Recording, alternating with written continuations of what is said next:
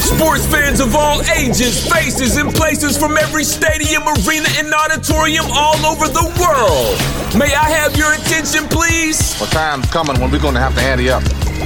Ante up and kick in like men. Like men! It is now time to bring to your listening ears, hearts, and minds a sports podcast named Wendell's World in Sports with the one and only Wendell Wallace. Tell him how you feel. A podcast that gives you strong, passionate, unapologetic, uncompromised thoughts and opinions about the everyday happenings in the NFL. Mahomes looking to flip, takes it in for the touchdown. And college football to the NBA in my Georgetown Hoyas. Giannis fires one down and an exclamation point for Milwaukee. To any other sporting news of the day. And now, introducing the man whose love of sports was born and bred on the greatest Muhammad Ali, Len Bias, Magic Johnson, Bernard King, and Eric Dickerson. Wendell Wallace. My greetings and salutations include good morning, good abend, bonjour, bonsoir, que pasa, shalom, assalamu alaikum, konnichiwa, namaste, welcome to Wendell's World in Sports. I'm your host, Wendell Wallace. So glad that you could be with us. A lot of great things to get down on and discuss today in the world of sports. I hope that you're doing all right. I hope you're doing fantastic. I hope that you're doing everything that you need to do to make this world a better place through love, through peace, through unity, through understanding, through empathy, through compassion, through respect. Find someone of a different race. Find someone of a different gender. Find someone of a different religion. Find someone of a different political background. Find someone from the other side of the track. Find someone from the other side of the planet and have a conversation. Have a conversation about life. Have a conversation about yours and yous and everything else.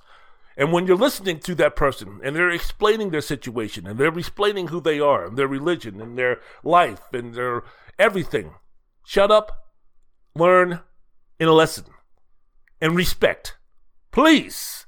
What we need right now for more love, peace, and unity and harmony in the world today. For those who deserve it. Give them your love, give them your understanding, give them your empathy, give them your compassion, give them your respect. That would be fantastic. And also, another thing that I want you to do anywhere where you're listening to your favorite podcast, I don't care, man. iHeart, iTunes, Spotify, Amazon. Do me a favor. Download, subscribe, rate, review, most importantly, enjoy the most unique, entertaining, thought provoking sports talk podcast that you can listen to. If you can do that, it would make me, again, the happiest human being walking the face of the earth. No lie, no lies, no lies. I am recording this on a Wednesday afternoon, and I'm so glad that I'm recording this on the on a Wednesday afternoon, and I'll tell you why. But thinking about doing it on Tuesday, but because I know that the um, college football playoff game was happening on Monday night, and you know I wanted to serve it up while it was still hot. But the, the one thing that kind of held me back with the fact that you know wanted to get to all the firings in terms of the NFL coaches, but I was like, man, I don't want to do a podcast talking about NFL coaches being fired on Tuesday, and then on Wednesday we hear the news that Bill Belichick had been fired or Bill Belichick has resigned because I definitely want to sink my teeth into that either way. Now, as of this recording, Bill Belichick has not resigned. Bill Belichick, there's no news coming from Bill Belichick or the New England Patriots concerning his situation. But I'm so glad that I decided toward the afternoon to record this on a Wednesday because, of course, of the news that went down, which is Nick Saban, the head coach or the former head coach of the Alabama Crimson Tide, has stepped down and he's retiring at the age of 72. And um, was interested in terms of wanting to hear the scuttlebutt and her and, and, and, and the folks on the talking shows and on the ESPN shows and talking about Nick Saban and those on College Game Day and the Paul Finebaums. So I wanted to get their thoughts and opinions and match them up to mine and see where we stand and see where the differences are and see where the similarities are concerning the legacy, concerning the news that Nick Saban is no longer going to be coaching Alabama because he wants to retire. My, my first thought was when I heard the news that um, he stepped down was, okay, the man is 72 years old. I don't know how much age, ageism, and we'll even speak about this when we speak about uh, Pete Carroll getting fired, resigning, either way you want to look at it, from the Seattle Seahawks. I don't know if ageism p- played a role in this, but the first thing that I thought about when Saban said, said he was going to retire, or the news came down that Saban was going to retire, was okay, the man is 72 years old. He ain't going to be doing this forever. Yeah, but he's a robust 72 and he had the energy and he had the vigor and he had the passion and he had. All... The man is 72 years old. What more can he prove? What more does he want to prove? How much longer does he want to do this? Does the passion still burn? Does the fire still burn? Or how much did the new college, the new ways of college football play into his decision. Now, I, am guessing some of it did in terms of the new way of college football with the NIL and, and, and the transfer portal, and we're going to 12 playoff and a 12 team playoff and all this type of stuff. And when you remember when Nick Saban got into coaching and when Nick Saban took his first job at uh, Michigan State, I'm, I'm, I'm quite sure might have been the infancy of the BCS so we're, we're talking about a two team, no playoff situation whatsoever. And he's gone all the way to the fact that the year after he's going to retire, that there's going to be a 12 team playoff in college football. So Nick Saban's career as a head football coach, a highly successful head football coach in college when you speak about Michigan State and when you speak about LSU. And then when you speak about Alabama is something where you can say he's the greatest college football coach of all time. Now, you can make an argument about Bear Bryant, you can make an argument about Bud Wilkinson, you can make an argument about all them folks. My deal is that he deserves to be mentioned right up there when you start speaking about who's the greatest football coach in college football. Might be one of the greatest coaches in sports, period, regardless if it's football, basketball, baseball, hockey, whatever, whatever team sport you want to bring up, football, American soccer, whatever. Nick Saban's his resume speaks for itself. His success speaks for itself. And not only that, when you take a look at the impact that he had on his players and the impact that he had on the game itself, yes, he deserves to be right up there with the greatest, the pantheon, shall we say, of the greatest coaches who's ever coached in any in any sport. But again, my deal was like, okay, the man is 72 years old. How much does he want to deal with the NIL? How much does he want to deal with the transfer portal?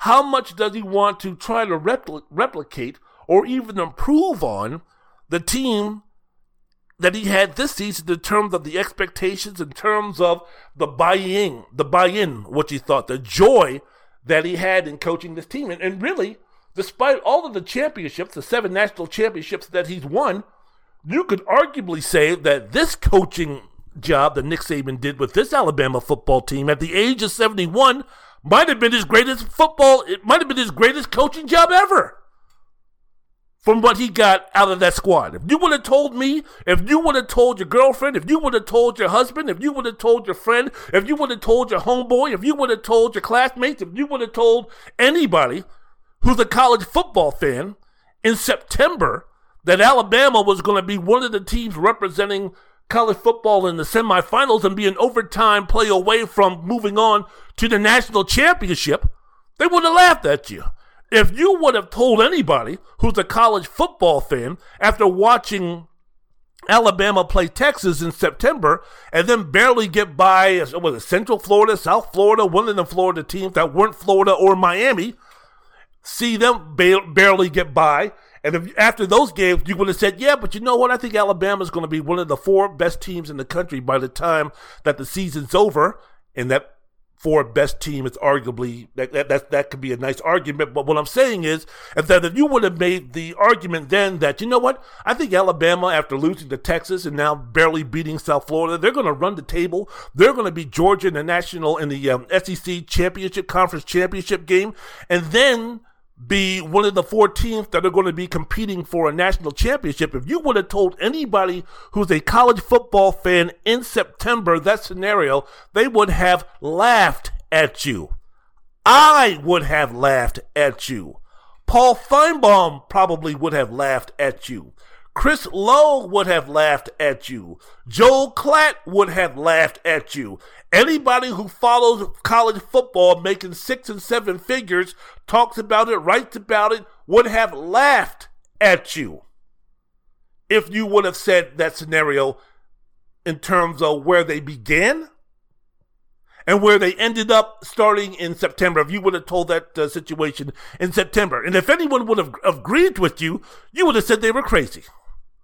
So the job that Nick Saban did, if, if someone would have told you that Jalen Milroe, when he was uh, benched after that Texas game, if someone would have told you back then who followed college football, who knew anything about college football, just a small mulcrum of information regarding college football, if they would have told you in September that Jalen Milroe would be one of the few players uh, on the outside looking in for Heisman Trophy consideration after that game against Texas and then being benched the next game, they would have laughed at you.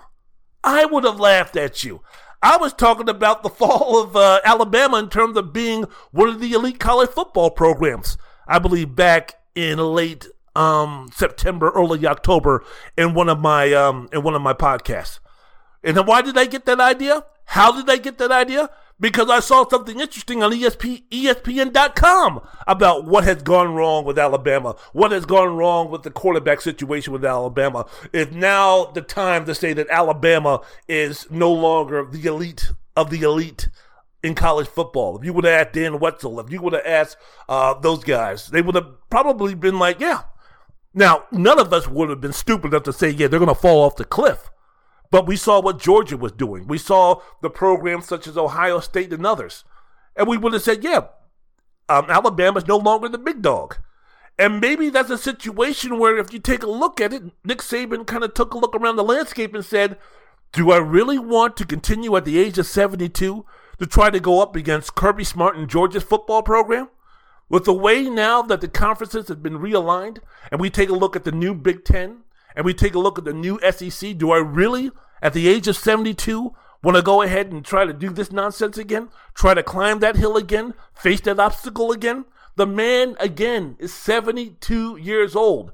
And I'm not saying that after you reach a certain age that you should just pack things up and want to sit around and play with the grandkids and go to the beach and play shuffleboard and all that other nonsense the stereotypical um, seniors do. But still, it's just a situation where Nick Saban should be like, hey, man, I'm 72 years old. I'll say it again. I'm 72 years old. I've accomplished everything that I've wanted to accomplish in the world of college football. Not going to the NFL, so I'm strictly going to be about college football. So what what other obstacle is there for me to climb? What battle is there out for out there for me to win? Nothing. Nothing. He's leaving college football. I, y- y- y'all can talk about college football being screwed up. You can talk about how horrible college football is because of the NIL and because of the transfer portal. And God forbid we give more power and control to players rather than coaches. Oh my goodness gracious, we don't want to do that.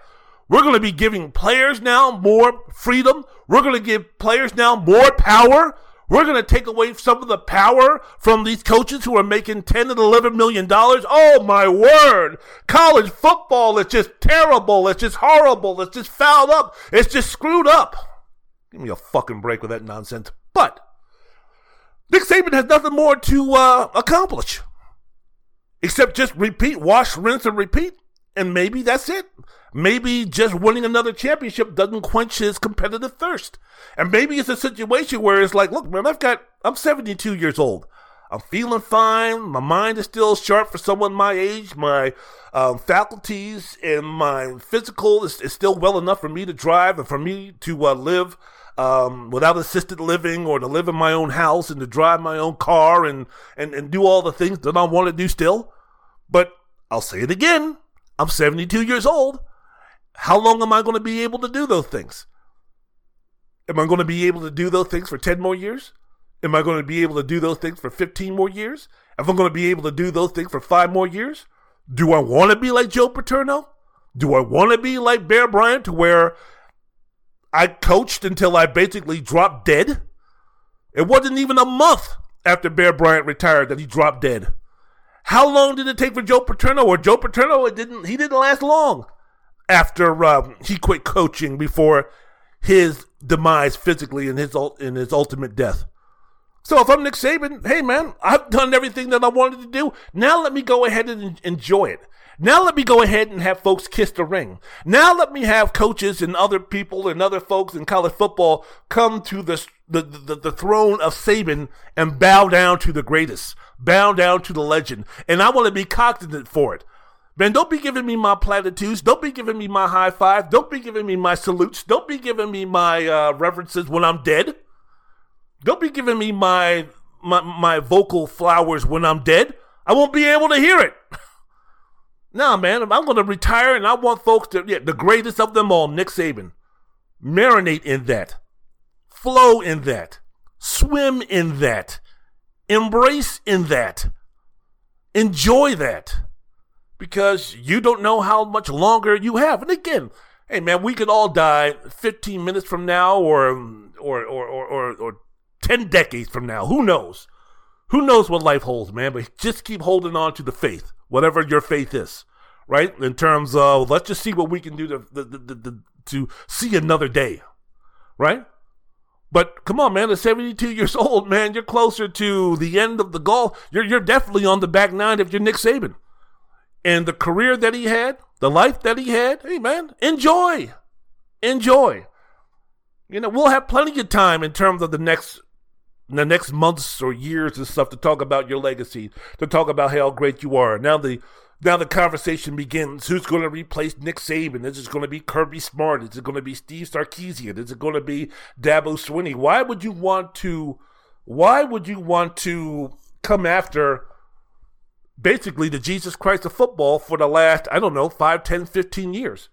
Especially when we're speaking about Alabama, where there were some whispers, there were some rumblings, there were some grumblings about, man, how long has it been since uh, Nick Saban won himself a national championship? So there was a little bit of, of, of that undertone. And this is Nick Saban we're talking about. If you're Kirby Smart, why the hell would you want to leave Georgia, a place where you can arguably say that Georgia now is the top dog of college football programs? They're at the top of the mountain, baby. They are the they are the, the, the cream of the crop, if I could use that cliche the cream of the crop, the salt of the earth, the fruit of the loom when it comes to college football. Why would Kirby Smart want to leave that gig? Oh, and he's also getting paid as one of the top paid coaches, the highest paid coach in the in uh, college football. So why would he want to leave the dynasty that he built to go ahead and take the place of Nick Saban? Why? Because he was because Nick Saban coached him. What greater what, what greater ascension can Kirby Smart get, or can Kirby Smart rise to, being the coach at Alabama when he's the coach at Georgia? The same thing as Steve Sarkisian. Well, he's going to leave Texas. Texas is, is on the same plane, is in the same zip code, is on the same street as, as Alabama. When you're speaking about some of the advantages for that program to become a dynasty, why would Steve Sarkisian want to leave Austin, Texas to go to Alabama, Birmingham, Alabama. Why in the world would Kirby Smart, he's from that region, why would he want to leave Athens, Georgia to go to Birmingham, Alabama?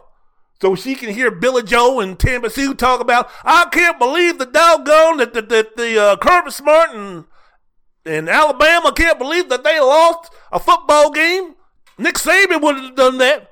Bear Bryant would have never done something like that. They wouldn't have lost to that doggone team. What the hell's going on down there? Yep, yep. So uh, why would uh, Kirby Smart put up with that bullshit? Why would Dan Lanning put up with that bullshit? Why would anybody who has a program that they built want to leave the program that they have built to go to Alabama? What would be the upside? What would be the challenge? I don't want to pile on. I don't want to continue a legacy that Nick Saban built. I want to build my own. Le- I want to build my own legacy.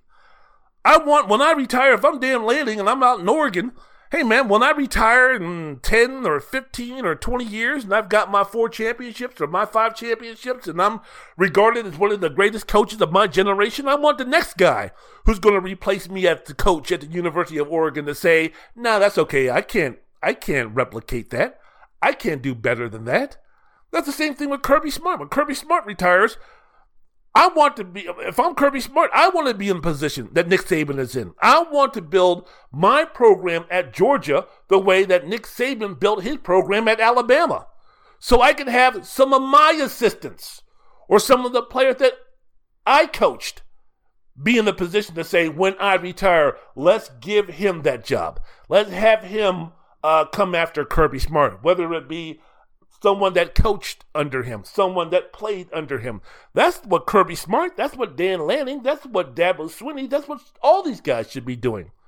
So I, I, I don't understand or I don't get the the, the, the discussion about you know who's going to be the next head coach, and they start naming off these great coaches from these great football programs. So I don't know what direction they're going to do. I don't know what direction Alabama is going to go.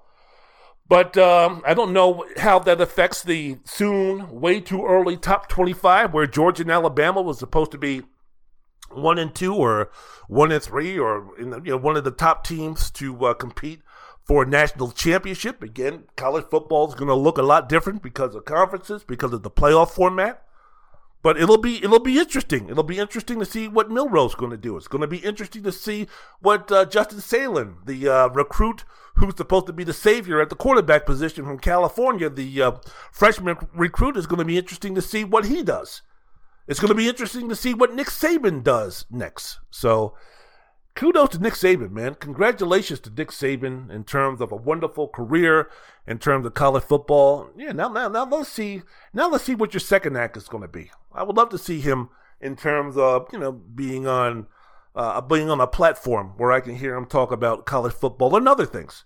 I'm quite sure that he's going to command what high five figure, six figure speaking engagements so yeah, don't don't feel sorry for uh, Dick Saban if he doesn't want to coach anymore. Hey man, how many people are forced to retire? How many people are forced to re- retire without a nest egg, without um, retirement, without a situation where they can retire? Nick Saban won. Nick Saban won in college football. Nick Saban won in life. He's got a beautiful wife, got a beautiful kids, got beautiful grandkids that he all loves, that he loves and respects. Got a beautiful house on there in the lake, riding that uh, boat that he has out there. Hey man, life is great. Life is fantastic for Nick Saban. Instead of trying to win college football games and dealing with the bullshit of college football, hey man, let him enjoy the fruits of his labor for as long as he can, both physically and mentally. Because um, I hate to say this, all of this is going to come to an end one day. We don't know when, but there's going to be a time where Nick Saban is still going to be living, and unfortunately, he's not going to be able to enjoy all of those goodies that he's accumulated because of his hard work and his sacrifice and uh, and those type of things. So enjoy them while you still can, and enjoy them to the fullest, physically and mentally. So congratulations to Nick Saban, job well done. Now go ahead, man, and uh, enjoy the rest of your time, and uh, hopefully I'll be hearing from you down the road.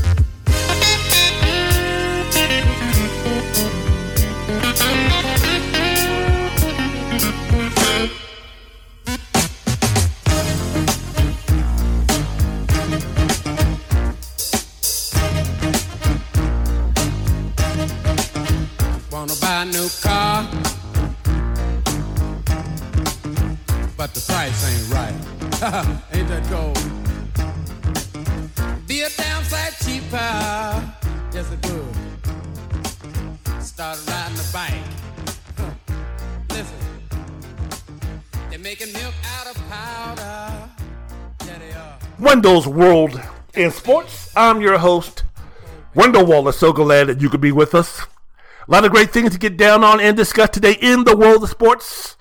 Wanted to try to keep this somewhere around about an hour and 10, hour and 15 minute podcast. I had my things set up to what I was going to be speaking about, what I was going to be talking about. Man, I even had some NBA stuff that I wanted to get into. Man, did you uh, see last uh, Thursday night's game between, or the doubleheader with uh, Milwaukee and San Antonio, followed by Golden State and Denver? Woo! Man, those were two good games, man. That was that was, yeah, that was awesome. That was awesome. Wembanyama versus Giannis. Then we had the the um, uh, Nikola Jokic and uh, going up with that shot that he hit the game that Aaron Gordon had. It was two awesome games. I wanted to go ahead and talk about that. I wanted to talk about the Denver Nuggets. I wanted to go ahead and talk about the return of Draymond Green. I wanted to go ahead and talk about the um, rant, one of the all-time greatest rants by the Toronto Raptors head coach. Unfortunately, one of the few games that I missed that the Lakers played was a game against Toronto where it was a 132-131 barn burner and I was out hanging out with some folks missing that game. So, god damn it, son of a bitch. But man, man, that rant by the uh, by the coach for Toronto, he might be next to Gregg Popovich, my favorite coach after that one, man.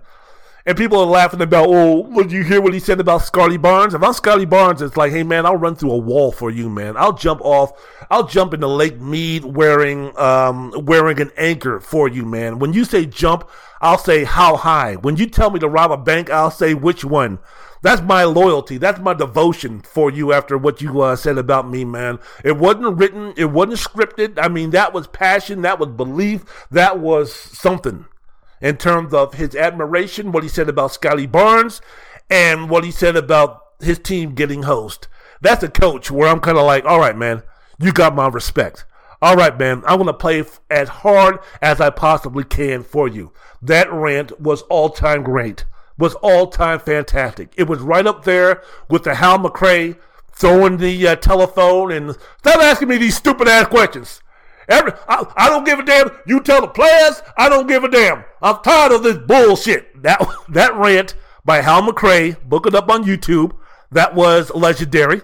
I consider that one of my, one of the all time greats, if not the all time greatest uh, rant by a coach or a manager. Followed followed probably by the Dennis um, Dennis Green. We are who they thought they were. They they are what they thought they were. Now you want to crown them? Boom, crown their ass. Now that that was awesome. And then Jim Mora at the playoff playoffs. The playoffs. Those are my those are off the top of my head my favorite rants. But that rant by um, the coach for the Toronto Raptors last night put it right there, man. Put it right up there with them because that was um, that was fantastic. That was absolutely fantastic, and uh, mad respect. It might cost him, I don't know, a couple of hundred thousand dollars. But if I'm Masai Ujiri or the owners, I'm like, don't worry, man, I got you. I got you. Don't worry about it because what he what he did was absolutely fantastic. So I wanted to talk about that. I wanted to talk about the Lakers struggling, even though they've won a couple of games in a row. Big win on Sunday against the Los Angeles Clippers. I wanted to talk about the Los Angeles Clippers and um and uh, Kawhi Leonard getting himself a three year. $153 million contract extension at the age of 32 is he going to last in terms of the injuries are concerned? The Clippers, I'm loving the way they're playing. I like the chemistry. I love, love watching the Clippers mainly because of Russell Westbrook. Man, people might have some bad things to say about Russell Westbrook because of the, um, I, I, think, um, the misunderstanding uh, Russell Westbrook in terms of because he won't let the fans disrespect him, all those type of things. He's willing to say, "Look, motherfucker, you gonna talk about me like that? Talk to me like that in my face and see what happens." Because he don't take no shit from uh, from the um, uh, fans and stuff.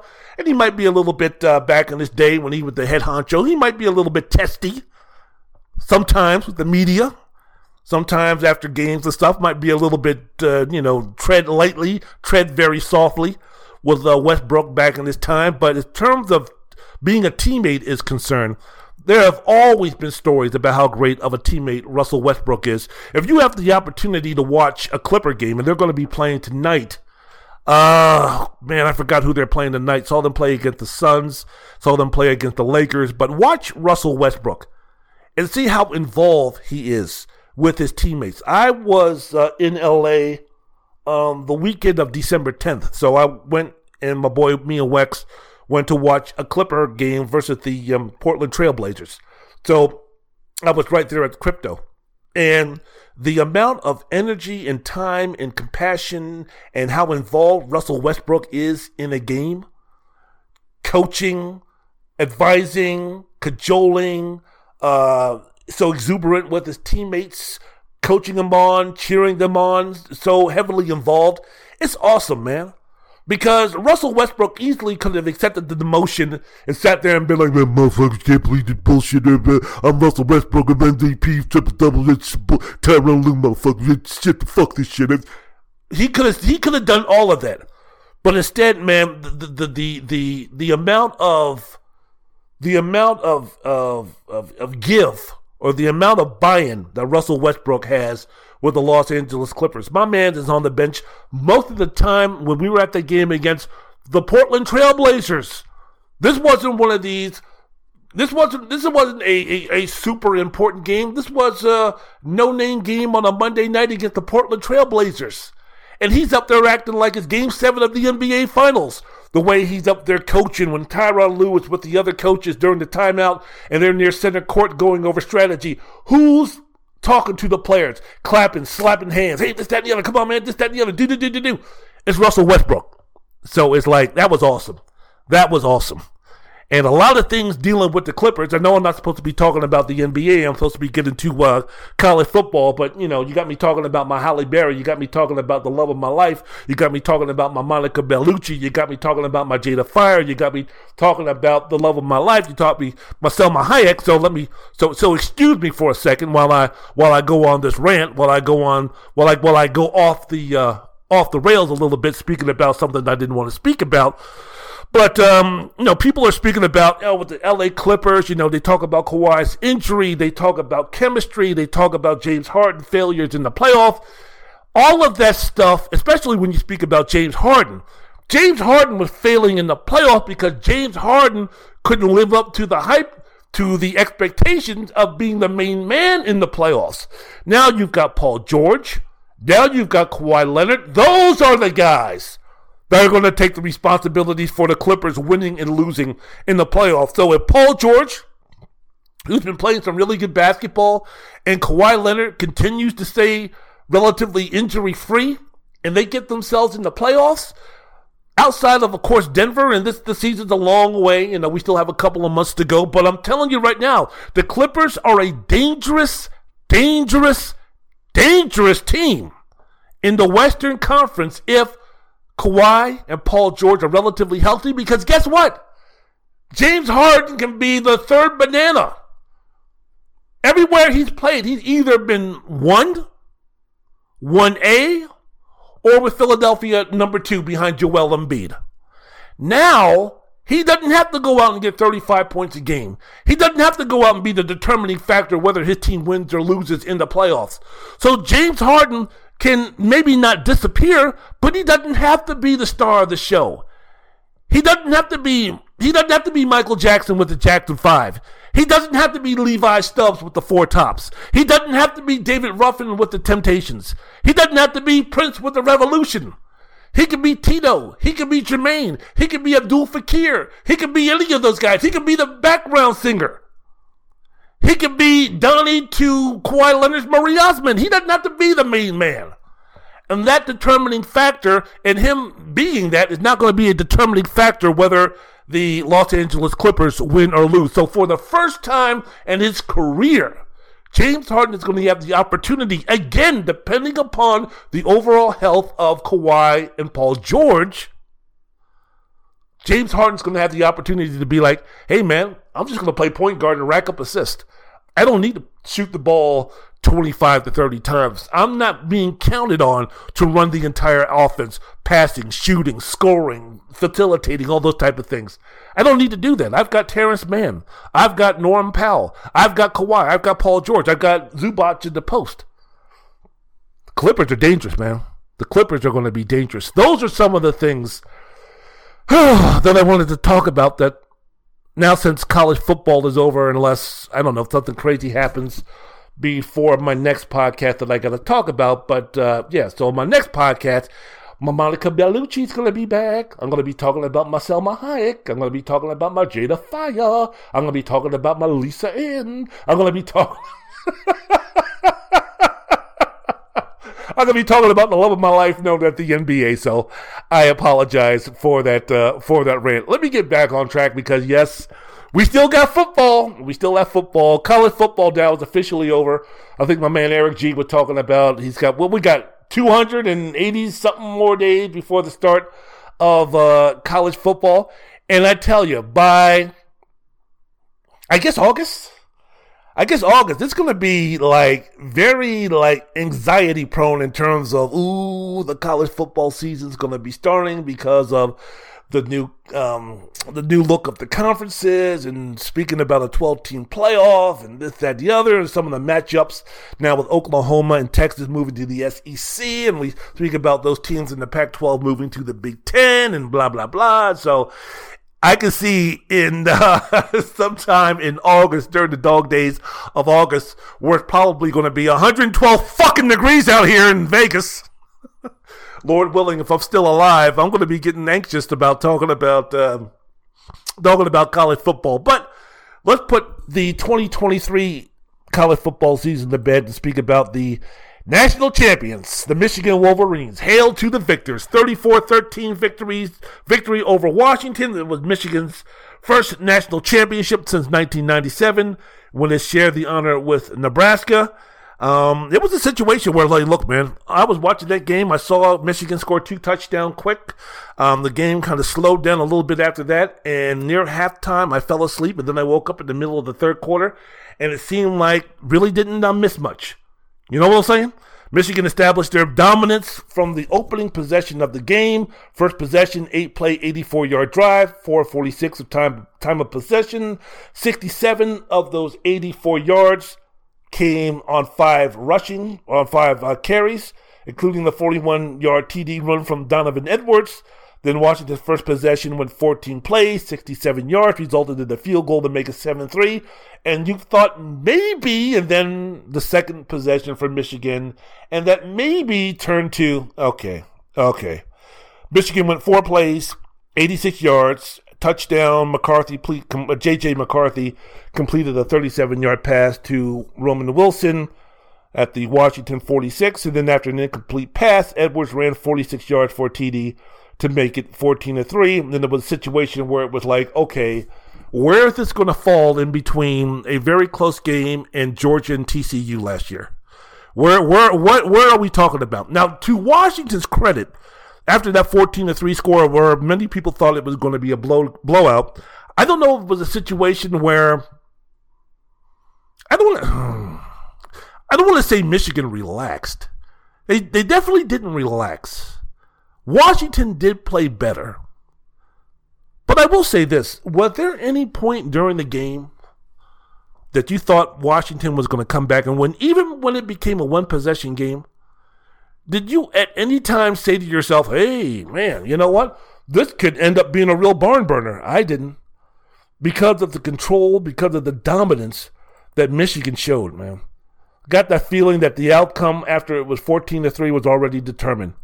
It was, it was almost a feeling where Washington reverted to being the Pac 12 team that your son grew up with, or the younger generation grew up with, where during the during the BCS and 14 playoff era, especially during the 14 playoff era, it was a situation where okay, you had the SEC dominant, you had the Big Ten dominant, you had the ACC with Clemson, and then you had the Pac-12.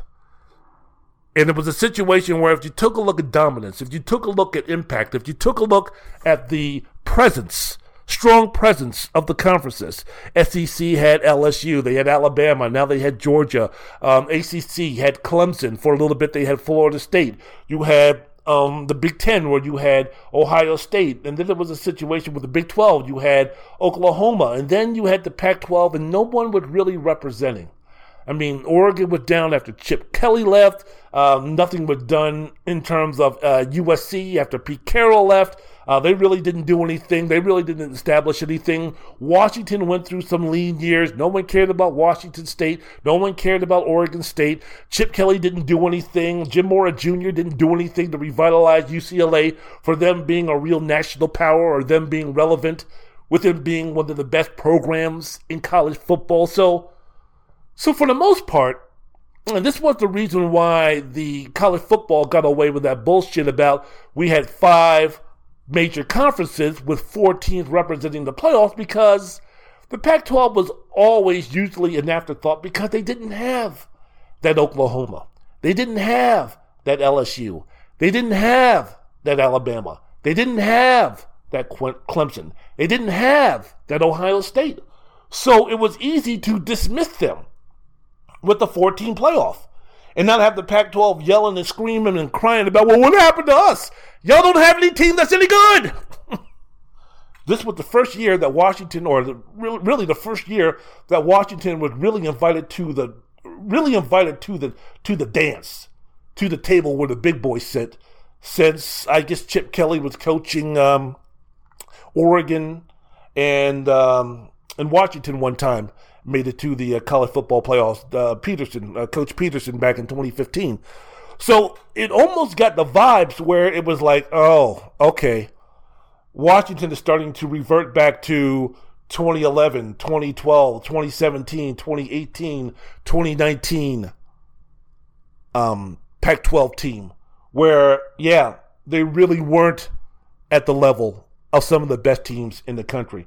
That what the feeling that was the feeling that I got after the score was 14 to 3 when Michigan jumped out to that 14 to 3 lead. But to the credit of Washington, they, they hung right in there. Again, I don't think I, I, I the intrigue was gone in terms of could Washington win the game, but again, I, I give them credit. But you take a look at that game, you take a look at the dominance, you take a look at the physicality. Washington threw the ball 51 times, only averaging 5 yards per passing play. They averaged less than 3 yards per rush on 20 attempts. Washington had drives, scoring drives. There are three scoring drives 67, 61, and 47 yards, right? After that, the longest drive was 28 yards, then 21 yards. They had four three and outs. Dominance by Michigan Holmes. Michigan, more physical, better balanced team, had 443 yards rushing, or excuse me, 443 yards of total of uh, offense. They averaged 8 yards per rush on 38 attempts, threw the ball only 19 times, but were effective. Both teams did nothing on third down. If you take a look at the stats and you take a look at some of the more telling stats in terms of who won, who lost, why Michigan won, why Washington lost, you wouldn't find it in the third and fourth down conversions because Michigan went 1 for 11 on third and fourth down conversions, while Washington was 4 and 19 on those same conversions. So it was just a situation if was watching the game, you knew that, oh, okay, Michigan, bigger players, stronger players, their will to win, their ways of winning were overwhelming the Washington Huskies. And they felt that Washington was playing catch up through most of the game and didn't have the mustard to try to relish a comeback victory to uh, to uh, I don't I can't think of any more any more condiment type of uh, well, whatever. But you get my drift. Um, hmm. What did y'all think about the uh, quarterbacks? What do you think about the quarterbacks? Michael Penix, J.J. Redick, J.J. J.J. Redick. Wow, J.J. McCarthy for three. Here's my deal, right? Against Texas, after the Texas game, were you the one that were also sitting there with the rest of the folks going, "Wow, Michael Penix Jr. This guy's a first round draft pick. This guy could go in the top five. This guy can go in the top ten. How is this guy not ranked higher? This is unbelievable. This is fantastic. This is know, I can't believe how did they give Jalen Daniels the, uh, uh, the the Heisman Trophy after this performance in the national championship game by Michael Penix Jr. All this, this. Were you one of those? Because I wasn't. A, I saw Michael Penix Jr. play enough to know great game but I saw him where he had stats of 14 for 32 with two interceptions. I saw him where he was shaky against Pac 12 competition at best. So it was like, yeah, he had a great game against Texas, but one game does not make a reason for Michael Penix Jr. all of a sudden at 23 years old and the injury history that he had all of a sudden now become a top tier quarterback or a, a, quarterback that needs to be drafted early in the uh, first round. That was after, my opinion, of, after the Texas game. Then against Washington, he came back down to earth, and we were like, "Oh, okay, this is the reason why um, Mel Kiper has him as the fifth best fifth best quarterback in the country." As far as being draft, draftable is concerned, and why many people have him near the end of the first round or into the second round. Now, Lamar Jackson's saying, hey, don't be knocking on quarterbacks who are taken near the end of the first round, jackass. But uh, yeah, it's a situation where against Michigan, he was erratic, he wasn't consistent, he missed a couple of easy throws. He missed a couple of impactful throws, and some of the throws that he did make uh, that were um, that were beautiful, that were strong, that were mesmerizing. Washington committed a penalty. So look, there, there's a lot of things. I, I, I hear all these folks talk about Michael Penix Jr. in terms of the good, uh, terms of the pros of Michael Penix Jr. And, and, some folks who do this for a living, NFL scouts who do this for a living. Um, listen to a couple of uh, GM shows, uh, podcast shows, and they talk about Michael Penix and they talk about his arm strength. They talk about his arm talent. And um, they talk about how he makes throws. He has the ability to make throws that NFL quarterbacks now can't make. Upper tier quarterbacks can't make. But, you know, against Michigan, 17 of 51, 255 yards, one touchdown, along with two interception. Against te- against Texas, he went 29 of 38 for 430 yards and two touchdowns. What a difference two games make within two weeks. So this season, look, he threw for over 4,900 yards, 36 touchdowns, finished second in the Heisman race. Heisman race, but my thought process with him and look, man, I'm not a quarterback guru. I'm not a quarterback coach. I don't make my living um, evaluating quarterbacks. I'm not at the level of NFL scouts or anything like that. So take my thoughts and opinions about Michael Penix Jr. with a grain of salt. But uh, I just thought it was a situation where I don't like his windup. His windup is a little bit too Tim Tebow-ish in terms of long, in terms of too slow. And I just thought that he was too inconsistent. Really doesn't have the really doesn't have the um, framework of a prototypical quarterback in the NFL for the style of quarterback that he is. And then there's the other thing, such as he's going to be 24 years old at the start of the uh, NFL season next year. He didn't play more than seven games in each of his first four seasons at at Indiana because he was always injured. And I'm not just talking about itchy owie ooey injuries. He tore his right ACL as a freshman in 2018. Then he suffered a season ending injury to his right shoulder in 2019. Then he tore the same ACL in 2020. Then he missed all but five games in 2021 because of an AC joint injury to his throwing shoulder. So, yeah, he appeared in 28 games over the two years with Washington, but again, 24 years old, long release, not 6'4, not Justin Herbert size, inconsistent, super arm strength, super arm talent, but 24 years old who's injury prone. And I'm talking about major injury prone. And you're going to invest a top five, top 10 pick if you're going to be the Washington Commanders, if you're going to be the New England Patriots, if you're going to be the Atlanta Falcons, if you're going to be any of these teams who need a quarterback, you're going to invest a first round draft pick into that with those readings, with that resume? Uh uh uh-uh. Like Dwayne Nelson would say, not happening. Not happening. I'm going to rerun out of there and go somewhere else. So it's a situation where, look, J.J. McCarthy, I've heard plenty of pro scouts, um, former GMs who are still connected to the game, who still watch the game, who still evaluate the game, and have more, a lot more um, knowledge and understanding of what it is to be in the NFL than I do.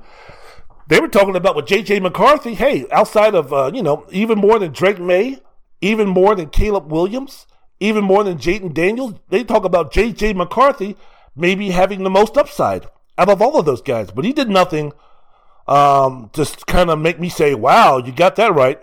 Show me he's nothing more than a game manager. National championship game, yeah, he ran for 31 yards, threw for 140 yards. Ended the season with almost 3,000 yards passing, 202 yards rushing, 25 total touchdowns. But, you know, it's, it's a situation where it's kind of like, is he nothing more than a game manager? When you speak about most of his games, he um, didn't even throw 25 passes, playing in a system that might be a little bit antiquated for the uh, NFL. NFL. And then again, he's what, a, a three year sophomore or something like that? This would be a situation where if you draft J.J. McCarthy, similar to Anthony Richardson, similar to Trey Lance, he's a project. He's a project who might not be ready to play his first season, unlike a Drake Maye, unlike a Caleb Williams. So what do you do? If if I'm if I'm a team near the end of the first round, if I'm a team that might have a quarterback, if I'm the Dallas Cowboys, maybe, and I don't know how many years that Prescott has left as the starting quarterback in the NFL, but if I'm if I'm a team, maybe something like the Pittsburgh Steelers, if I'm a team, something like that, who's not completely sure of their quarterback situation long term, we don't know what Kenny Pickett's going to be all about. If I'm the New York Jets, and we saw that Zach Wilson was a bust as a franchise quarterback, especially being drafted number two and having comparisons of Patrick Mahomes. bust. But if I'm the New York Jets, would I go ahead, maybe try to move back, or maybe try to move into the first round, or maybe early in the second round and get myself a J.J. McCarthy if Aaron Rodgers is going to play another year or two? Could that could that be a situation? If I'm the Denver Broncos, I mean, I don't know what they're going to do about their quarterback situation, but th- th- there are some teams outside of the top four or five or six or seven picks who could maybe draft J.J. McCarthy later on in the first round and then kind of put him as a project. So we'll see. All of this stuff is going to be broken down. We're, we're going to have so much nonsense. We're going to have so much ridiculous. It's going to be the silly season as Coach Pat Jones would say, it's going to be ding dong crazy in terms of once the uh, draft combines and everything else starts, how they're going to take apart Caleb Williams, Drake Maye, Jayden Daniels, J.J. McCarthy if he comes out, and any other quarterback. How they're going to pick apart, tear down, build up. He's going first. He's overrated. He's underrated. Pro day, combine, measurements. How big are his hands? Uh, all this nonsense. All of this stuff will be broken down ad nauseum. So can't wait for that. That's going to be fun. But I'll be there to uh, help you all out with that. Hey, so the other thing, um, hmm, Jim Harbaugh. What do you think? Is he gone? Yeah, I think so too. There's really nothing left for him to prove. Now, th- th- I, don't think in a situation like this, Jim Harbaugh is running. This is a situation, look, I, I think it's best for Jim Harbaugh I think it's best for Michigan that hey, you know what? You you did what you said you were going to do. Michigan now is one of the elite programs in college football. Now, Jim, go back home. As a as a coach, go back home means go back to the NFL. Go see about the Chargers. Go see about the Titans. Go see about the Falcons. Go see about the Raiders. Go see about the Commanders. Go see about me. Go see about me. Flo Ballard. But um, yeah, I think it's the perfect time for him to go to the NFL. It's almost similar to um, LeBron James leaving the uh, Cavaliers the second time to go back to LA. Remember, he left Cleveland the first time, uh, went to uh, Miami, won a couple of championships. Then Miami kind of fizzled out. He saw the writing on the wall. He saw Kyrie. He saw the team that was in Cleveland, and he was like, "Hmm, ah, I got some ideas of what I can do." the hero, the the the uh, guy, the, the the golden child comes back to Cleveland to uh, resuscitate the franchise and finish unfinished business.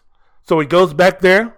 He wins a championship. Cleveland, this is for you. Remember that stuff? First championship of any kind since 1964. Cleveland Browns with Jimmy Brown and Dr. Frank Ryan and Gary Collins. But um, after getting beaten down by the Golden State Warriors and him, you know, growing as a man and a businessman and his wife wanting to move out to uh, California and his off-season home was in L.A. and everything that he wanted to do then, it was a situation where, look, I did everything that I wanted to do when I came back to Cleveland. Unfinished business, right? I won that championship. We got ourselves a good team. I put aside the bullshit that Dan, that uh, Dan Gilbert uh, was doing the first time that I left, that, that letter that he wrote that we'll win a championship long before LeBron James does. So we kind of had a working relationship with that. So basically, I did all that I needed to do. Now I'm going to go back to uh, LA and start um, doing stuff for LeBron. Right? It's the same thing with Jim Harbaugh. Look, Jim Harbaugh came back to Michigan. It was tough sledding. It was tough going for a while, but he did what he said that he was going to do. I think the road to get there, I think the journey to get there was rougher than anybody would have thought. But the key is that what makes this championship that much sweeter. And the fact that, hey, it's time for him to uh, go on. Because when you take a look at the nine seasons he was coaching at Michigan, it wasn't all rainbow and lollipops. You know what I'm saying? From 19, well, from uh, 2015 to 2020, he went 57 22 overall and 34 16 in Big Ten play. Only one season during that time from 2015 to 2020, which was 2018, where Michigan was anything close to the team that resembled this what this um, Michigan team for the past three years. In 2018, they went 10 and one. They were tied for first in the Big Ten. They went to the Peach Bowl. But during that span, during those that six year span before 2021, hey man, it was a situation where people were not happy with Jim Harbaugh. I mean, after that COVID season, where they went, I believe, two and four in the uh, Big Ten, I believe. I remember watching them play at Camp Camp Randall, and they got their asses whooped, something fierce by Wisconsin, and it was the narrative starting like, okay, when is Jim Harbaugh going to bail? When is Jim Harbaugh facing underwhelming expectations going to get out of this sinking ship and go back to the NFL to, to resuscitate and re, and um, and um, rescue his coaching legacy because he wasn't getting it done? How many times was he going to get his ass whooped by Ohio State? Remember, there was a stretch there where, what, four or five years in a row, where Michigan not only were they getting beat by Ohio State, outside of a couple of times, they weren't even being competitive against their biggest rivals in one of the biggest rivalries in college sports. They lost games to Ohio State by scores of 42 13, 62 to 39, 56 to, uh, 56 to 27. And I remember reading an article about um, wow, how did that Michigan is not not competitive against Ohio State? And they were talking about from a talent talent standpoint, Ohio State is running laps around Michigan. You take a look at the skill players. You take a look at the rankings. You take a look at all this kind of stuff. There's no comparison.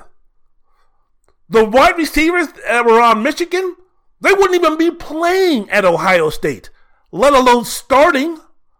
Same with the quarterback, same with the defensive line, same with the linebacker, same with the cornerback, same with the wide receivers, same with the quarterback.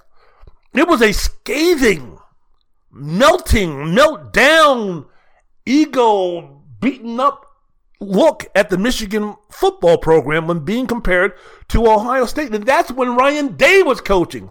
Not even mentioning when Urban Meyer was running the ship he was running that ship into the ground ultimately. But but I'm speaking about this wasn't like well it was Urban Meyer. I can understand. No no no no no no no no no no no no. Michigan and Jim Harbaugh were getting their asses whooped by Ohio State with Ryan Day. Yes, the Ryan Day, where many people in Buckeye Town are saying, I don't know if this guy's going to be the right coach for us. Can he win the big game? Ryan Day was the one that was whooping that ass on a consistent basis before 2021, and Michigan turned it around. So here we are. Here we are. End of the 2023 season. Michigan finished the deal, winning that championship with the only thing left on his resume. From 2021 to 23, uh, 37 and 3 overall, 26 and 1 in Big Ten play. And this season, hey man, they beat Penn State by running 32 consecutive rushing plays. They beat Ohio State with Jim Harbaugh suspended. They outmuscled, outcoached Nick Saban in Alabama and physically controlled and beat up Washington. The last game that Nick Saban ever coached, presumably. He was outcoached. So that was the only thing missing from Jim Harbaugh. The only thing. For those Jim Harbaugh haters who were like, yeah, okay, he was fine, he was great, this, that, and the other, but yet the cheating scandal and the fact that they lost to TCU in the championship last season, and we saw what Georgia did to TCU after they beat Michigan. So the only thing left for the haters of Jim Harbaugh is the cheating scandal or the spying scandal, whatever you want to say. The fact that you know he's been in trouble with the NCAA on a semi-regular basis his quirky, his quirky, unique type of personality, and uh, the fact that he never won a national championship, despite being in perfect position to do so. He hadn't even made it to a national championship game Check, check, check. So everything is done. And like I mentioned before, I, I, I think it's time for both Michigan and Jim Harbaugh to part ways. So if I'm Michigan, I wouldn't be too, doing too much hand wringing because it's time. It's time. It's time. He did what he needed to do.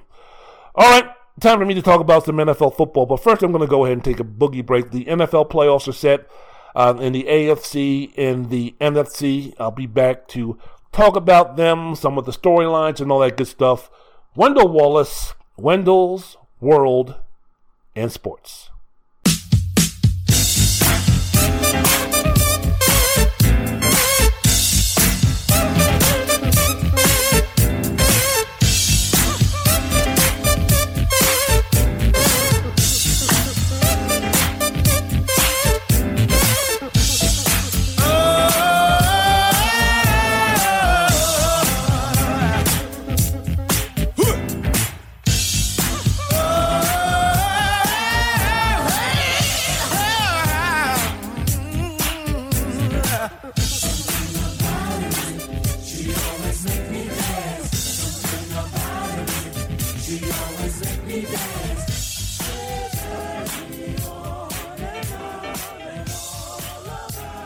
Wendell's World of Sports. I'm your host, Wendell Wallace. So glad that you could be with us. So we have the AFC and we have the NFC. The um, playoffs have been set. Wild card weekend. Oh, by the way, you know what's on the uh, 15th? The celebration of Martin Luther King Day. I hope everybody do does what they need to do to uh, recognize a man of greatness and all those type of things. But uh, yeah, the 13th 14th and 15th. Saturday, Sunday, Monday. The playoffs are set. In the NFC, the number seven seeded Green Bay Packers will be playing Dallas. That'll be Sunday, 4:30 p.m. Eastern Standard Time on Fox.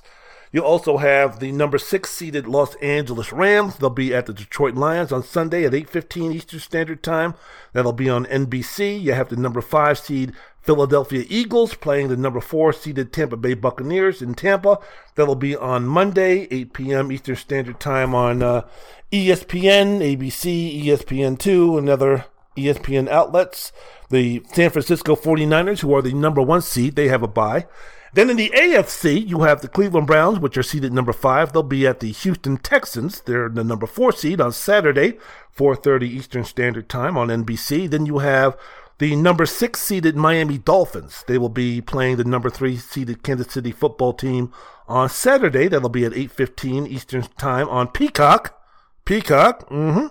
Then on, let me see, on Sunday at 1 p.m. Eastern Standard Time on CBS, the number seven seeded Pittsburgh Steelers will be playing the number two seeded Buffalo Bills. The Baltimore Ravens in the AFC have the number one bye, being the number one team in the AFC. So let's take a look at these games starting on Saturday, shall we? The Cleveland Browns play the Houston Texans.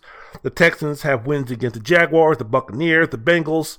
That's the Bengals with Joe Burrow when they were on a four game winning streak at the time. They had just come off beating the San Francisco 49ers. So the um, Cincinnati Bengals at that time were hot. We're one of the it teams. We're one of these feared teams. We're, what the Buffalo Bills are right now in terms of, woo, you don't want to play that team right now. The Houston Texans wanted to, and they beat them. So when we speak about a quarterback, CJ Stroud, a rookie, and we speak about the um, newness or the inexperience that the Houston Texans have and how are they going to hold up uh, in their first playoff game in a while. They have a little bit of evidence, even though with the regular season, they do have some evidence against some really good teams that uh, they can get the job done. So, again, how is CJ Stroud going to do in his first playoff game against possibly the best defense in the NFL? What are the what are the Houston Texans basically going to do about trying to not contain, slow down the uh, pass rush led by Myles Garrett of the Browns? And can the Ravens' Joe Flacco continue his run of success throughout the playoffs? Now, it hasn't been completely a Jim Plunkett situation. Remember when Jim Plunkett, I know for a lot of folks listening to this program are going, huh? Who? What? Research guys, NFL films guys, YouTube guys, look it up guys, history learning guys, Jim Plunkett, Heisman Trophy winner from Stanford, number one overall pick by the New England Patriots back in the 70s, got the shit beat out of him for years, got so beaten up and broken that um, he was thinking about retirement. Al Davis said, No, no, no, before you do that, come out here to Los Angeles and be a backup behind Mark Davis with the then Los Angeles Raiders. Well, Mark Davis, I think his name was Mark Davis. I know that he was a, a quarterback from BYU, but. Uh, Mark Wilson, Mark Davis, I don't know. The starting quarterback, he got injured halfway through the season. Jim Plunkett came in, got hot, unbelievable, can't believe it, thought this guy was dead, thought Jim Plunkett was no longer existing, thought Jim Plunkett, the career that we all thought he was going to have when he came out of Stanford, I thought that was long gone. He was considered a bust, he was considered bad news, he was considered broken goods, he was considered a has been, he was considered a wash up, but he led that. Oh, it was the Oakland, was it the Oakland Raiders? He led the Oakland Raiders 1980 to the um, NFL championship against the Philadelphia Eagles, 27 to 10. Rod Martin with the MVP. But basically, what I'm saying is that Jim Plunkett came off the bench, came off the couch, came off of our, came into our conscience as a football quarterback and led a team to a Super Bowl victory. Does Joe Flacco have some of that Jim Plunkett magic in him? Can Joe Flacco do what Jim Plunkett did back in the day. Can Joe Flacco just get them past the um, Houston Texans? Two storybook franchises in terms of this season. In terms of no one thought the Houston Texans were going to be as good as they were, and no one thought the Cleveland Browns, after losing Nick Chubb and after losing Deshaun Watson, would be as good as they are right now. But uh, yeah, so those those are going to be some interesting things when you take a look at Cleveland playing at Houston. Um, can CJ Stroud continue his strong play? He seemed to have passed every single test in terms of is this moment going to be too big for him? Again, his first playoff game, he has shown before against some quality teams that he can get the job done, that the Houston Texans can beat those teams. But this is a whole different animal. This is a whole different storyline. This is a whole different play. This is a whole different book that's going to be read when you speak about CJ Stroud's first playoff game. And when you think about some of the younger quarterbacks in their first playoff games, I think about Lamar Jackson and I think about others, how they have taken a dip because of the intensity, because of the atmosphere itself. Can CJ Stroud, again, against one of the elite defenses in the NFL, the Cleveland Browns, can he continue to be that catalyst for the offense? And can Joe Flacco still be that guy at quarterback for Kevin Stefanski, probably going to be the NFL Coach of the Year. Is he going to be able to uh, get the job done again with a with a depleted um, skill set around him? So that'll be that'll be interesting to take a look at and to see on Saturday. That's going to be the first game of the NFL playoff season. Then after that, you're going to have Miami at Kansas City. Miami lost to Kansas City in week nine in Frankfurt, Germany. They fell behind 21 0 before ultimately losing 21 14. Storylines is, I think, pretty easy. This is going to be the first time in the Patrick Mahomes era with the Kansas City football team where, guess what? If they're going to win this game, if they're going to do anything, it's not going to be Mahomes dominated. That defense is going to have to win these games. Because if you take a look at the Kansas City offense, and we're not just talking about a Kansas City offense where you have receivers who can't catch the football, kind of uh, not advantageous when your when your qualifications or one of your requirements for playing a position is to catch the ball, and that's one of your weaknesses. And we take a look at some other meltdowns. If you take a look at some of the miscues at important times from the skill position players for Kansas City um, during the season. Patrick Mahomes, you could easily say this has been the most difficult season that he's had. For the first time, I think that he's actually looked kind of normal, somewhat normal. So this is going to be interesting to see a defense in Kansas City, which had the second best scoring defense in the league, giving up 17 points per game, now being the one that's going to de- be determining if they are going to be moving forward. Because again, even with Patrick Mahomes, a quarterback, how much can you trust the skill sets, the skill players around him? That inconsistent running game with uh, Isaiah Pacheco. You take a look at Travis Kelce. he's been up and down this season, and of course, I think really, when you take a look at the starting quarterbacks in the uh, the uh, starting wide receivers in the um, NFL, I think Kansas City might have the, the the worst or one of the worst in the uh, NFL. So again, Patrick Mahomes trying on offense to turn chicken shit into chicken salad. How successful is he going to be doing so? How successful can he be when you take a look at the Miami Dolphins and you take a look at the injuries that they have had, especially when you're speaking about the defensive side of the football, when you're speaking about Bradley Chubb tearing his ACL in week 17, the pass rushers, uh, Jaelan Phillips, him uh, tearing his Achilles. So the pass rushers, the important, impactful players for Miami on defense aren't going to be there. Is Kansas City going to be able to expose, take advantage of that weakness in that Miami defense? And then you also have to take a look at some of the other injuries. Tyreek Hill has been battling an ankle injury on offense. Raheem um, Mostert didn't play in Week 17, important game against the Buffalo Bills. You take a look at Jaylen Waddle, who has um, uh, uh, ankle injuries also, or, or uh, foot problems also. I mean, this is going to be a situation where, okay, on offense, how much can Miami uh, do, especially when you take a look at the weather, where it's going to be 12 degrees below zero on Saturday night, or it's expected in Kansas City where the temperature is going to be below 12 degrees on Saturday night. So, how much is that going to affect um, the offense for the um, Miami Dolphins when you're going to have a quarterback in Tua, not the strongest arm in the league? Now you're going to be facing those weather conditions. How effective, ineffective, how much of an impact is that weather going to be for that Miami offense and also really for that uh, Kansas City offense also.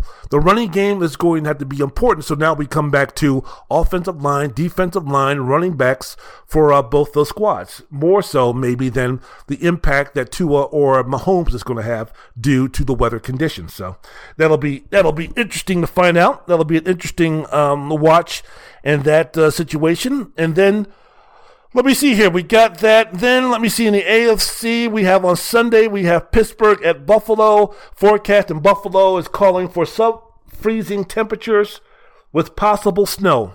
Oh, goody. Oh, goody. It's amazing. I don't know why. This has been my rant for years and years and years.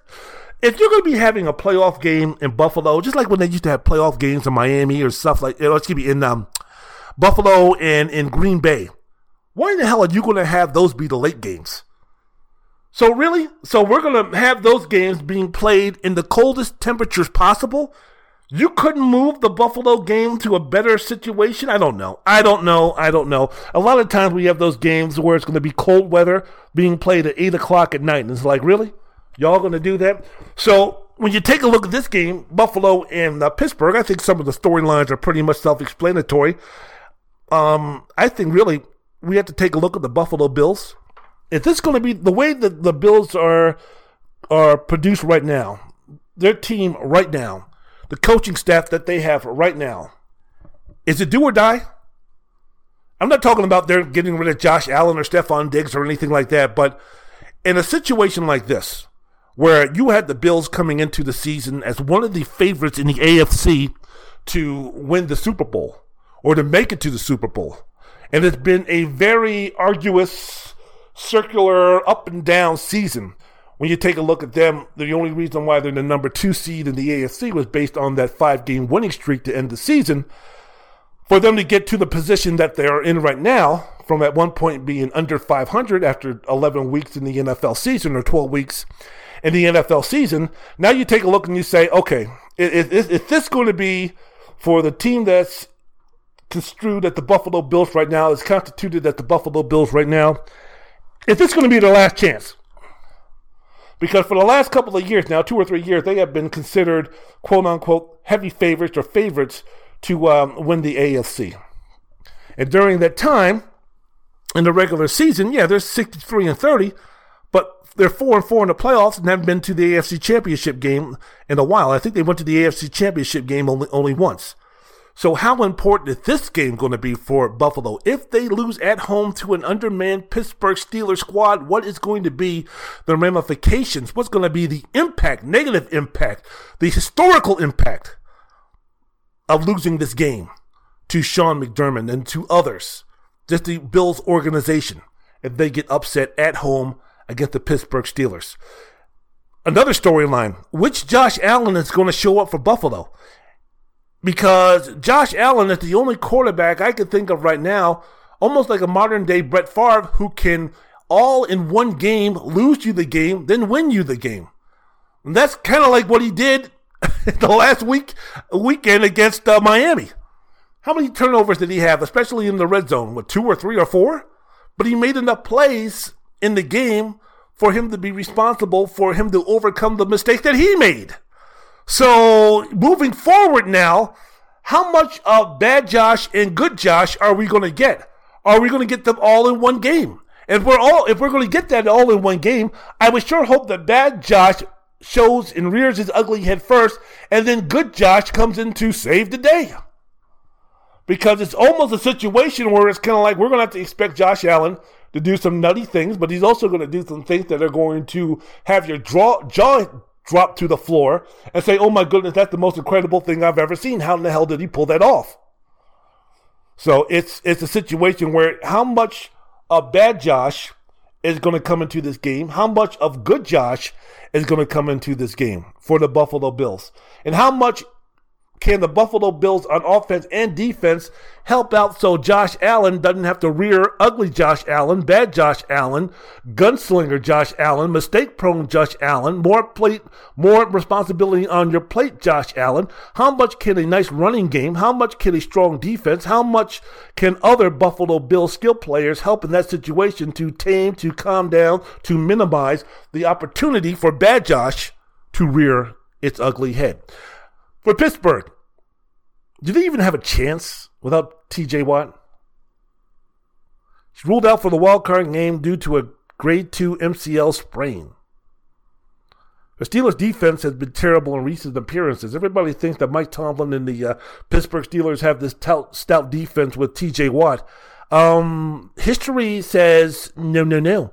If you take a look at the three playoff games or the past six seasons that the Steelers have uh, been in, they lost 45 42 to the Jacksonville Jaguars in the 2017 wild card round. That's when Leonard Fournette ran for 109 yards and three touchdowns. They lost to uh, Blake Bortles when Pittsburgh still had Ben Roethlisberger. Then in the 2020 wild card game, they lost at home to the Cleveland Browns 48 37. Baker Mayfield. That was the game where they fell behind 28 0 in the first quarter, and Ben Roethlisberger was atrocious. Then they lost 42 21 to uh, Kansas City in the 2021 wild card round, a game in which Patrick Mahomes was 30 for 39, 404 yards, and five touchdowns. So you see those results. You see that they're going to be without their best defensive player and then they're going to also be starting Mason Rudolph as their quarterback. Basically, what I'm trying to say here, here is do they have a chance? Do they have any kind of chance? So, yeah, it'll be interesting. Let's go to the NFC, shall we? I want to I want to get that in there before I go to break. Um, the number two seed Dallas Cowboys, the number seven seed Green Bay Packers. You realize it's been 27. you realize it's been 27 years since Dallas has got to the Super Bowl, made it to the Super Bowl. Explain to me again how Jerry Jones is in the Hall of Fame, with him being in charge for the most part, 27 years in counting. So, what I'm trying to say is, being the number two seed, the Cowboys are going to play at least two games at home, where I believe they've been undefeated and for the most part been scoring over 35 points a game.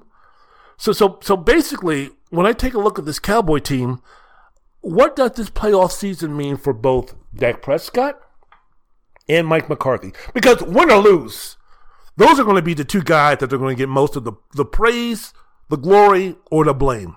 And I know that if they lose, McCarthy is going to get the lion's share of the blame. And depending upon how he plays, Dak Prescott is also going to get the um, uh, the uh, uh, lion's share of the uh, blame. Prescott going into his 10th season, he led the league in passing, ranked second in completion percentage, was up there for the MVP. I know it hasn't been announced yet, but many people are saying that it's Lamar Jackson who's going to win the MVP, but it's easily it's easy to say that Patrick Mahomes top 3, top 4 MVP candidate. He's also playing for a contract extension, right? This is according to the NFL's uh, network, Ian Rapoport. that Prescott and the Cowboys are expected to sign a rich contract extension this offseason because the quarterback's contract expires in 2024. So, so what does that mean for a guy who allegedly was supposed to be making 50 something million dollars next season? What does it mean if Prescott comes out and loses at home to Jordan Love in the playoff. How much rancor, how much vile, how much anger, how much of an impact this is going to have on Prescott, regardless of how well he plays. I mean, hell, Green Bay could win this game 56 55. and I'm quite sure that Dak Prescott would be getting some type of lion's share of the blame. So, what does this mean for the Cowboys and for Dak Prescott moving forward, given this is their best chance to win? I think, as far as Dak Prescott, in terms of being the starting quarterback for the Dallas Cowboys, not only is this his best opportunity, I think he's also playing with his best team both offensively and defensively. He's been having a strong connection with CeeDee Lamb. The running game, a little bit shaky, a little bit inconsistent, but I still stand by the opinion that I just said in terms of the totality of the team. And you take a look at the other teams outside of the San Francisco 49ers that are going to be competing for the championship in the NFC. I think considering that Dallas has the home field advantage, except for when they play, if they play the San Francisco 49ers. This is the best chance for them to make it to the Super Bowl. If they don't, how much is this going to affect the Cowboys and Dak Prescott moving forward? And also, when you take a look at Mike McCarthy, this is the situation. Is he still fighting for his job? Because after Sunday's win over the uh, Commanders to clinch the division, Jerry Jones was asked about the future of Mike McCarthy and what he said via the uh, Fort Worth Telegram. He said, "We'll see how each game and he sees."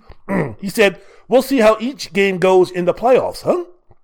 Of course, the next day he came back on 105 The Fan with Shan Shariff and was talking about, "Oh no, no, no, no! I couldn't be more pleased with what he's done, and I really meant it. He's the big difference this year. So the last thing that I want to do is spend any time talking with him about these kinds of things, agreements, extensions of agreements, especially when we got, uh, especially when I've got one. So that's that. Okay.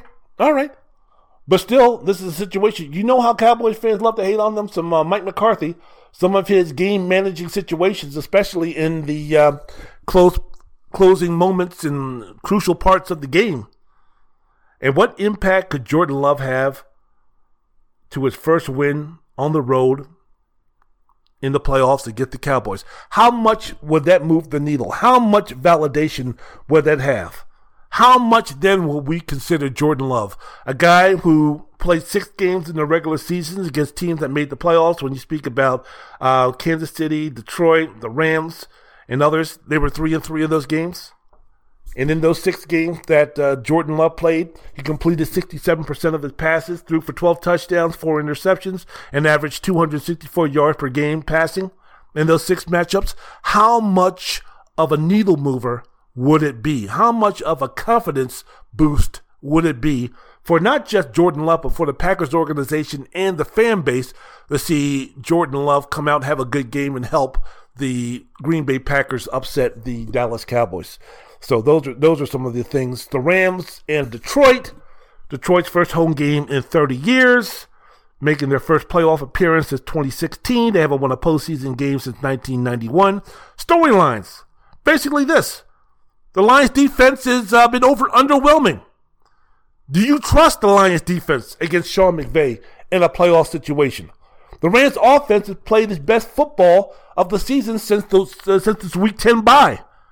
Since then, they've averaged almost 30 points per game. Last seven games against some of the league's top defenses when you speak about Cleveland, when you speak about Baltimore, when you speak about San Francisco. How much confidence can you have if you're a Detroit Lions fan of them bringing the mojo, of them bringing the success that they had in the regular season to the postseason, especially when you speak about the Lions franchise as a whole? Not speaking about the whole stretch of the Ford family owning them, but just in recent memory. And how much of an impact on the game will the Jared Goff returns to stick it to Sean McVay for not believing in him? I mean, if I'm Sean McVay, excuse me, if I'm Jared Goff and I'm Sean McVay and I'm everybody else involved in what went down with Jared Goff being traded to the Lions for Matthew Stafford, Aren't we sort of kind of past that by now?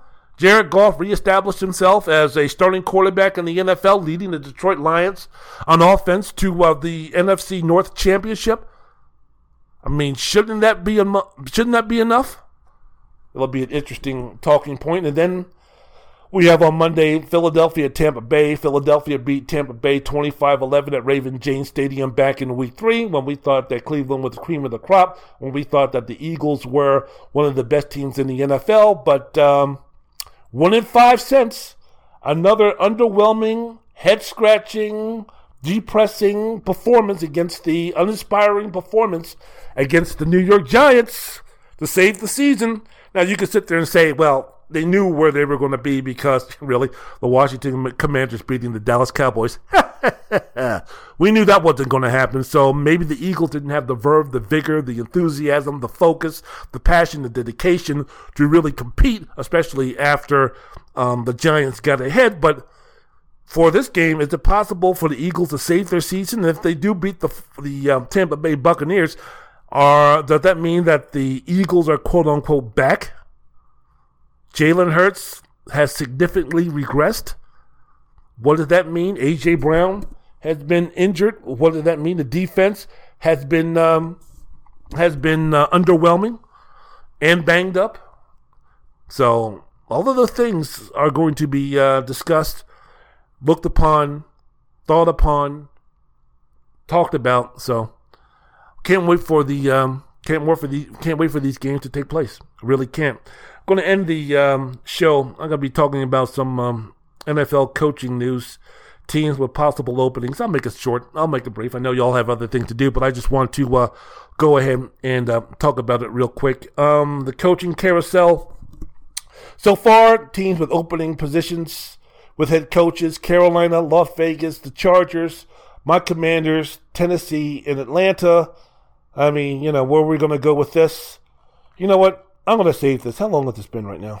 I'm going to save this for my next podcast because I still want to figure out what's going on with uh, Bill Belichick.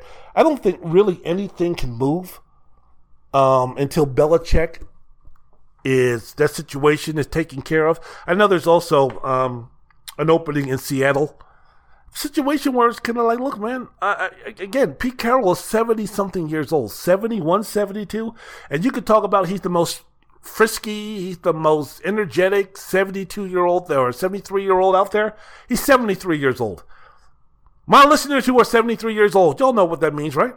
I mean, you know, he had the energy, he had the passion. Great. Fine. That, that, that's fantastic. I, I'm thinking about also with Belichick when they speak about well, this is a situation where he could um Belichick could be um, let go or resign or whatever. So, which teams are going to be interested in him? Man, I don't know what the attention of Bill Belichick are. I, I I'm a Washington Commanders fan, right? Give me give me a GM, give me a coach who are going to be working together for the next eight 10, 12, 15 years, right? That's going to restart the building progress. We might have the number two pick in the draft. We might have some cap room, but we're nowhere close to being able to um, compete for anything. Even in the NFL, where you can go from worst to first, see Houston where that's possible, I still don't think we can do it. We don't have a quarterback. Our defense, especially our secondary, absolutely sucks. We have a new ownership, so we don't even know who's going to be the GM. We don't know who's going to be the coach. We playing in an antiquated stadium. We still have that situation to be dealing with. So there's a lot of stuff where there's questions where, look, I just want to build. I want to start from ground zero. And I just want to build. We have the number two draft pick. I don't know much I don't know enough about these quarterbacks to say Drake Maye is going to be the guy. Caleb Williams is going to be the guy. Jayden Daniels is going to be the guy. Bo Nix is going to be the guy. I don't know. And guess what? A lot of these quarterbacks who were picked in the first five, three, two picks don't make it. They're not the franchise quarterback. Just because a quarterback is drafted number one, or just because a quarterback in some certain draft year is the best quarterback out there, does not mean he's going to be a franchise quarterback. Not everybody can be a Trevor Lawrence. Not everybody can be an Andrew Luck. Not everybody can be a Peyton Manning. Not everybody can be that. There's far more Marcus Mariotas. There's far more Derek Carrs. There's far more Jameis Winstons. There's far more Baker Mayfields. There's far more Zach Wilsons in terms of the team that drafted them, leading them to championships and success. There's far more of those Baker Mayfield, Jameis Winstons, Marcus Mariotas than they are Peyton Mannings and Trevor Lawrences. So I'm not up here talking about, oh, we got the number two pick, so let's just pick the best of the lot from the quarterback position. If Drake Maye can't play and the Chicago Bears select Caleb Williams, then either we better draft the best player available or move out of that pick and accumulate more draft picks.